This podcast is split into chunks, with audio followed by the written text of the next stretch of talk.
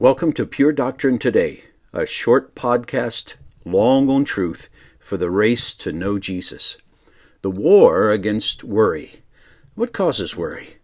A fourth possible source of worry in our lives, according to Scripture, may be the threats that come from others.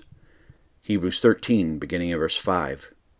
Keep your life free from the love of money and be content with what you have for he has said, I will never leave you nor forsake you. So we can confidently say, The Lord is my helper. I will not fear. What can man do to me? And then the words of Jesus in Luke 12, beginning in verse 11. To his disciples he says, And when they bring you before the synagogues and the rulers and the authorities, do not be anxious about how you should defend yourself or what you should say for the Holy Spirit will teach you in that very hour what you ought to say.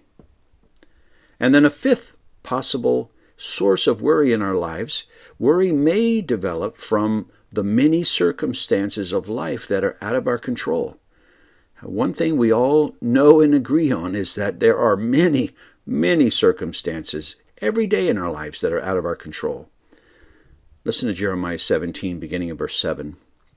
Blessed is the man who trusts in the Lord, whose trust is in the Lord.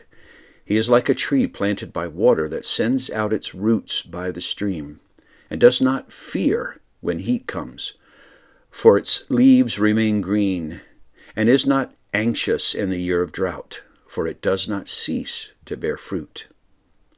A sixth possible source of worry in our lives, according to Scripture, may be laziness or irresponsibility in the basic task of our life, or, or even poor stewardship, for instance, with our finances.